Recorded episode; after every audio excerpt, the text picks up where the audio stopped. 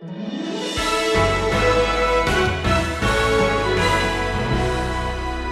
30 years, Abraham is experiencing prosperity. He's thinking, is God good or what? He's probably thinking, my tests of faith are over. Whew, I made it. I'm good to go. You know, I'm there, already declared right before God. There's no more stuff out there for the court of public opinion. I, I put in my dues. Then God comes along and says, Abraham, Take your son, your only son, the one you love, make him a burnt offering to me.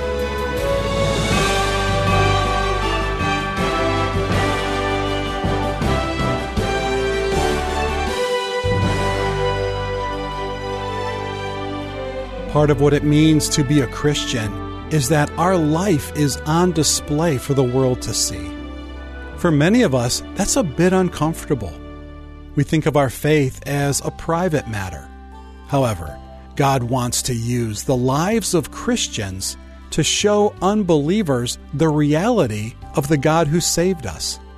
In today's lesson, Stephen is referring to that as the court of public opinion.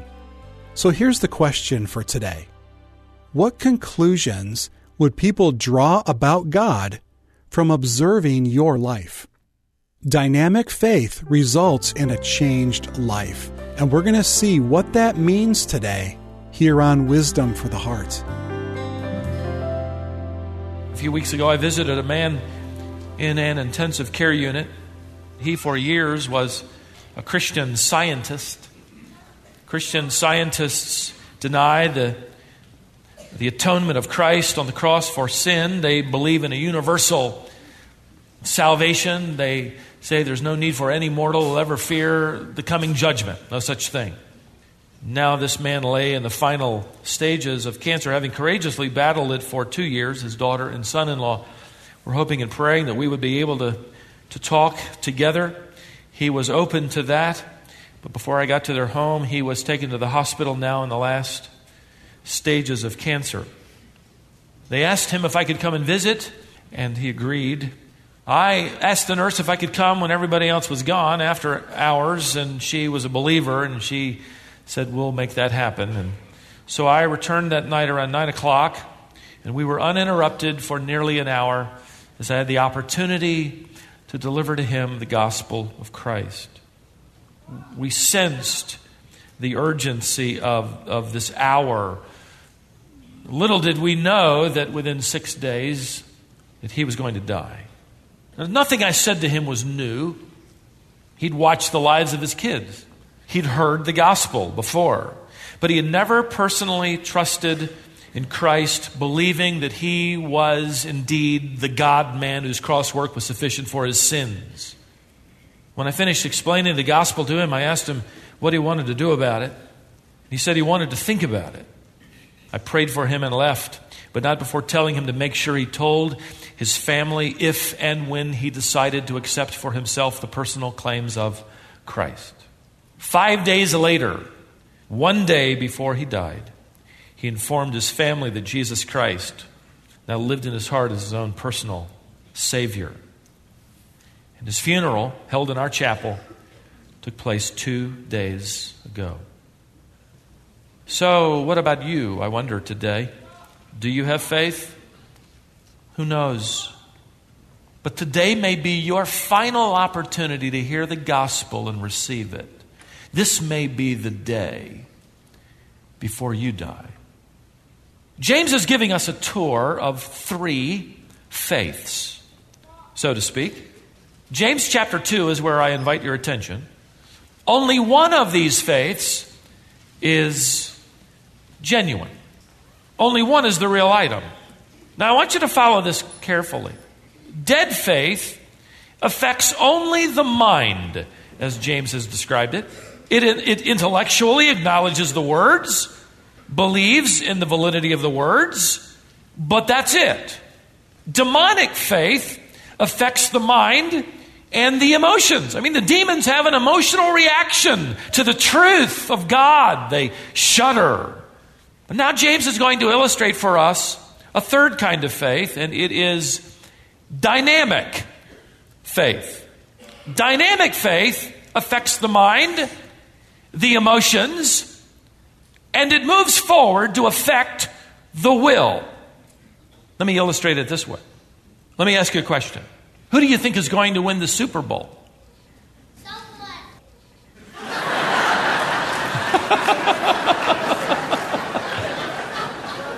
That's a prophet. Someone is going to win the Super Bowl. But you ruined my illustration. Okay, back to my question. well, never mind that illustration. Okay, let me let me give you a different one. Suppose you have an incurable disease, and I tell you there's a doctor in California who's given his life to studying that disease, and he's found a cure. He's written a book, and, and I give you a copy of the book. You promise to read it. I see you a few months later, and I, and I ask you, well, what do you think? And you say, oh man, that, that doctor's amazing. Well, did you read the book? Oh, I read it. My name is written all through that book. It, it's, it's like he knew me inside and out. Do you believe that, that he has the cure? I certainly do. Well, when are you going to California? You know, I really don't like to fly. It makes me uncomfortable. What do you say I just read the book? See, genuine faith in Jesus Christ goes beyond admission and acknowledgement into acceptance. And James, for the point of this context, is saying it will ultimately be seen in action. To illustrate his point of dynamic faith, which is what we'll call the third, he's going to take the life of someone that every Jew would immediately identify with and recognize. In fact, every one of us would, whether we're Jew or Gentile. It is Father Abraham. Look at verse 21 of James chapter 2. Was not Abraham our father justified by works when he offered up Isaac his son on the altar. You see that faith was working with his works, and as a result of the works, faith was perfected. And the scripture was fulfilled, which says, And Abraham believed God, and it was reckoned to him as righteousness, and he was called the friend of God. So you see that a man is justified by works and not by faith alone. Now, as you read that, immediately there's a tension that begins to build, isn't there? In fact, this is the portion of James' letter that was so irritating to Martin Luther, the reformer. He was so adamantly opposed to the Roman Catholic dogma of salvation by works. Salvation you merit, salvation you earn. He was such a strong defender of salvation by grace alone through faith alone that he missed the point of James. In fact, he ended up calling the entire letter an epistle of straw. But on closer inspection, it becomes clear that James has something in mind. Let me recommend that you get out your pencil or pen and, and be prepared to write into the margin of your Bible two references that may help you as you go back later on. If you look back at James chapter 2 and verse 21, James writes, Was not Abraham our father justified by works? when he offered up Isaac his son on the altar. In the margin of your Bible, write the text Genesis 22. Because that's the account of Abraham offering Isaac, preparing to offer him as a burnt offering. Now look back at what James says in verse 23. And the scripture was fulfilled, which says, And Abraham believed God, and it was reckoned to him as righteousness. Next to that verse, write Genesis 15. And you can see immediately how James has reversed the order of two events that occurred to make a point. The Apostle Paul will use, in fact, this very same quote from Genesis 15 that Abraham believed, but he's going to use it to prove that, that, that Abraham was justified by faith apart from works. Romans 4. Now, James comes along and uses the very same text from Genesis chapter 15 to show that the justification is not by faith alone, but by works. So who's right? You have this tension. Is it, is it Paul or is it James? Do we take a vote? No, no need to take a vote because they both happen to be right. They are both looking at the life of Abraham, this same text, but they're looking at it with two different perspectives. Let me explain. You need to keep in mind that there is such a thing as justification in the eyes of God. That is by faith. And the analogy of Scripture shows over and over again it is faith alone. There is also justification in the eyes of mankind. That is not by faith because they cannot see faith. That's an intangible, invisible element. They can only see works. So these are the two sides or sides of the coin called justification faith and works. In fact, there are two general meanings for the original word justified, dikaiao. It appears often. One has to do with the legal declaration that you are righteous. Literally, you are right with God. This is the way Paul most often used the quote, or the word, I should say, when he, I'll quote him from Romans 3.24, we are justified as a gift by God's grace. It's a gift. You are declared right with God, and it must be a gift because none of us could ever earn it. None of us could ever be good enough to be declared by a holy God, you're right. You're righteous. It's a gift. That's one side of justification. In the court of God's opinion, declared righteous. There's another side, and the other side of justification is vindication before men. That is justification in the court of public opinion. In God's court, justification takes place in a moment, in the transaction of salvation. In the court of public opinion, it takes place every moment throughout the day. Sometimes we succeed, not nearly as much as we'd like to.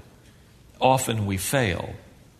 So, depending on which side of the coin you happen to be emphasizing, you can either promote justification by faith or justification by works. Justification by faith is in the eyes of God, justification by works is in the eyes of men. Now, here's something really interesting, okay? Assuming nothing else has been yet. Here's something. Both the Apostle Paul and the Apostle James illustrate their particular side of the coin with the same life, the life of Abraham. And they use the same verse from Genesis 15, which reads Abraham believed God, and it was reckoned to him, it was counted to him as righteousness. But I want you to understand before we go any further that Paul uses the verse to prove the fact that Abraham was justified before he ever did anything. Genesis 15, declared righteous, takes place before Genesis 22, he offers Isaac. James will use the life of Abraham to prove the fact that what Abraham did actually revealed he belonged to God. Paul is emphasizing the root of salvation, James is emphasizing the fruit of salvation. In fact, look at verse 22 again in James chapter 2. You see that faith was working with his works. Faith was working with, gives, it's the word sunerge, gives us the word synergy. There's a synergy between faith and works. And as a result of this synergy, verse 22, faith was perfected. That word perfected, again, is James' favorite word. You could translate it matured, shown to be grown up. Did you notice how James began verse 22? He says, You see? Do you see? Look. Look at the life. Look at Abraham offering up Isaac. Look how his faith has grown up. That's his point. It has been 50 years of growth, by the way. Fact, one author said that Abraham's life was really nothing more than a series of surrenders to God as God prepared him to make the ultimate surrender to God. Think about it. He was first told to surrender his father and his family and home and leave them. Have you ever had that test of faith? He was told to surrender the well watered plains of Jordan to his nephew Lot, and he passed that test of faith. He was later told to surrender Hagar and Ishmael, that Ishmael would not be the son of the covenant promise. And then when God later came to Abraham, who is now more than 100 years old, it is a conversation that, that, that, fascinates me. Isaac has been born. Isaac is now in his 30s. And God comes to him in Genesis 22, which James is highlighting. And here's what God says Abraham, take now your son, your only son, the son whom you love, Isaac. I mean, how many times does he have to say? Do you think Abraham was hard of hearing? Or, or maybe a little slow? No, but he, he was stubborn. And so he's probably got these little thoughts in his mind, and maybe there's a loophole in here, but listen again to what God says and, and imagine with me how Abraham has every loophole closed. Abraham, present Lord, take now your son. Doesn't sound too good. I have two sons. Uh, no, take your only son. Okay, but Ishmael and Isaac are both technically the only son of their mother. No, take the one whom you love. Well, I do love Ishmael. Abraham, take now your son, your only son, the one whom you love, Isaac. End of conversation. James will say, You go and watch Abraham on Mount Moriah, and you tell me, is this not the greatest vindication of a person's faith that you've ever seen or heard of before? Watch him surrender his son to God. God had promised Abraham a son, this covenant son, this promise when he was 75 years of age, his wife Sarah, 65 years of age. Life expectancy during this period of time, from what we can tell, was about 120 years, which means there's still a slight chance that Abraham and Sarah might have a child of their own. Time passes, slim chances dwindle down to none. Ten years after the initial promise, God appears again, reminds Abraham of the promise, and says to Abraham, I am your shield and your very great reward. Abraham retorts with some sarcasm, then why am I still waiting for a son? God told Abraham to go outside and look up at the sky and try to count the stars. You ever gone outside? I've read that you can see about a hundred stars on a clear night. But then on closer inspection, seven are airplanes and three are satellites, right? Not Abraham. It's clear, it's dry, it's dark. And God says, Your seed will outnumber them. And then what happens? Nothing. For 14 years. Nothing. How would you be doing by now? I don't know about you, but but I'd have a little trouble. Still waiting. Still waiting for the promise. The prospects seem impossible. That's why Abraham gets tired of waiting and he institutes Plan B. It's known as Project Hagar, who delivers Ishmael. God rejects him as the covenant seed. This was Abraham's lack of faith, not act of faith. Ishmael will grow up resentful. He'll fulfill the prophecy of God's words to Hagar that Ishmael's hand will be against everyone. Genesis 16 12. But when all of the prospects for God's promise to Abraham seem now impossible, in fact, Abraham's just blown out 100 candles on his birthday cake, and Sarah's blown out 90. The shocking news comes that she's expecting, and nine months later, they have a newborn son, Isaac. He grows up. For 30 years, Abraham is experiencing prosperity. He's thinking, is God good or what? He's probably thinking, my tests of faith are over. Whew, I made it. I'm good to go. You know, I'm there. Already declared right before God. There's no more stuff out there for the court of public opinion. I, I put in my dues. Then God comes along and says, Abraham, take your son, your only son, the one you love, and make him a burnt offering to me. And Abraham discovers what maybe you've discovered in your own life that your greatest test of faith is the next one. Buried in this story is the wonderful type of Christ throughout this entire ordeal. Isaac, the only son, is offered by his father. God offers his unique son. Isaac carries the wood up the hill for the sacrifice. Christ, for time, carries the cross beam of wood up the hill. Isaac willingly mounts the altar. Christ willingly gives himself as our sacrifice. Philippians 2 8.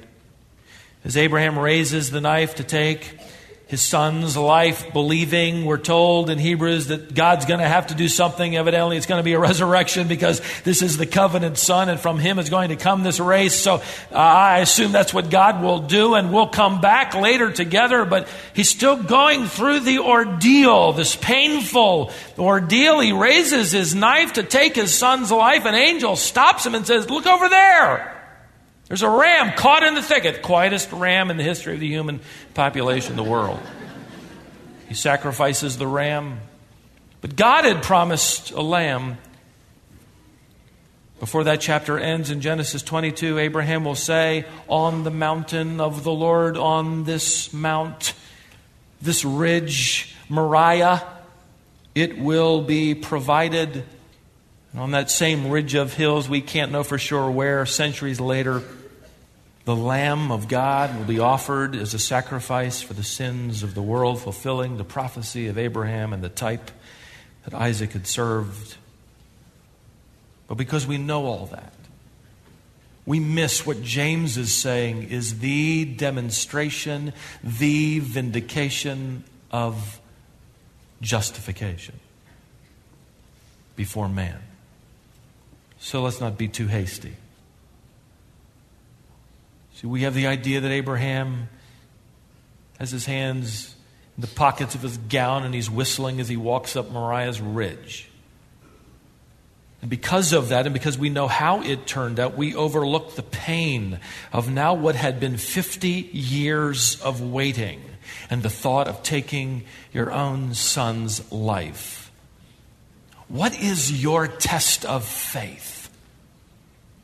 We, we tend to minimize the challenges and, and tests of faith in the lives of others, and we magnify our own.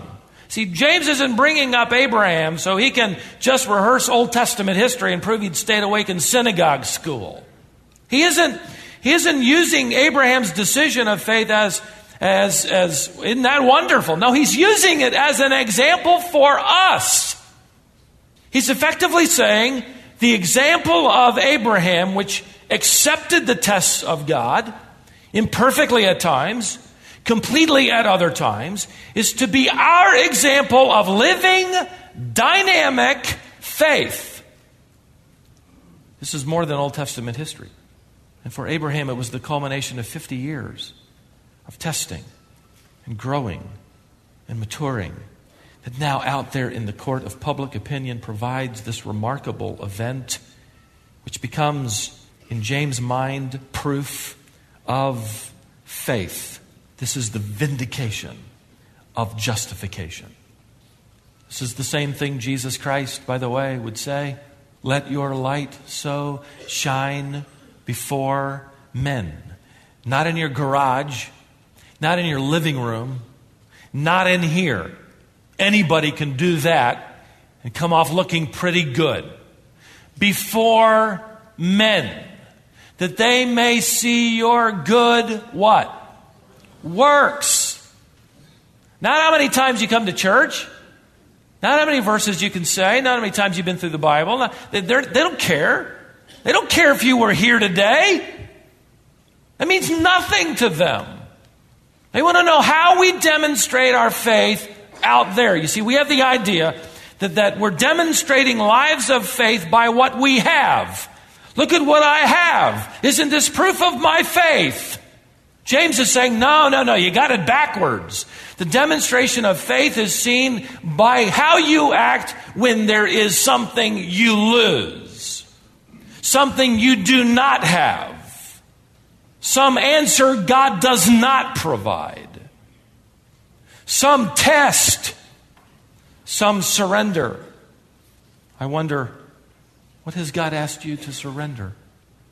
What has He asked you to place on the altar of your life? And effectively said, that will not be fulfilled. What hard thing has He asked of you? What has He asked you to put on the altar of surrender?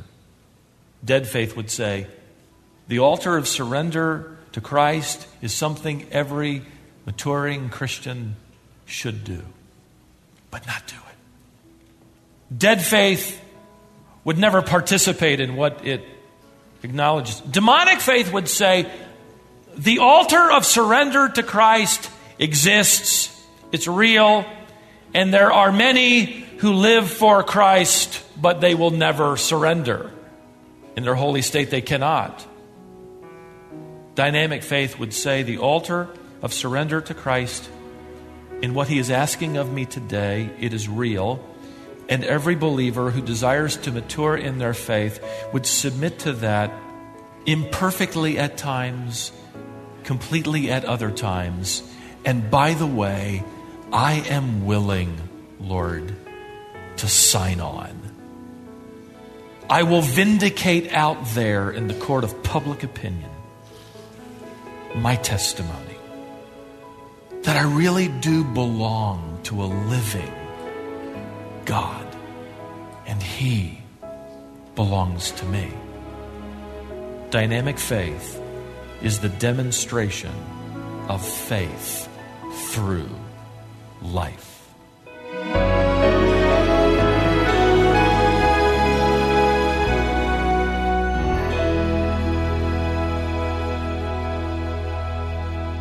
That lesson was called In the Court of Public Opinion.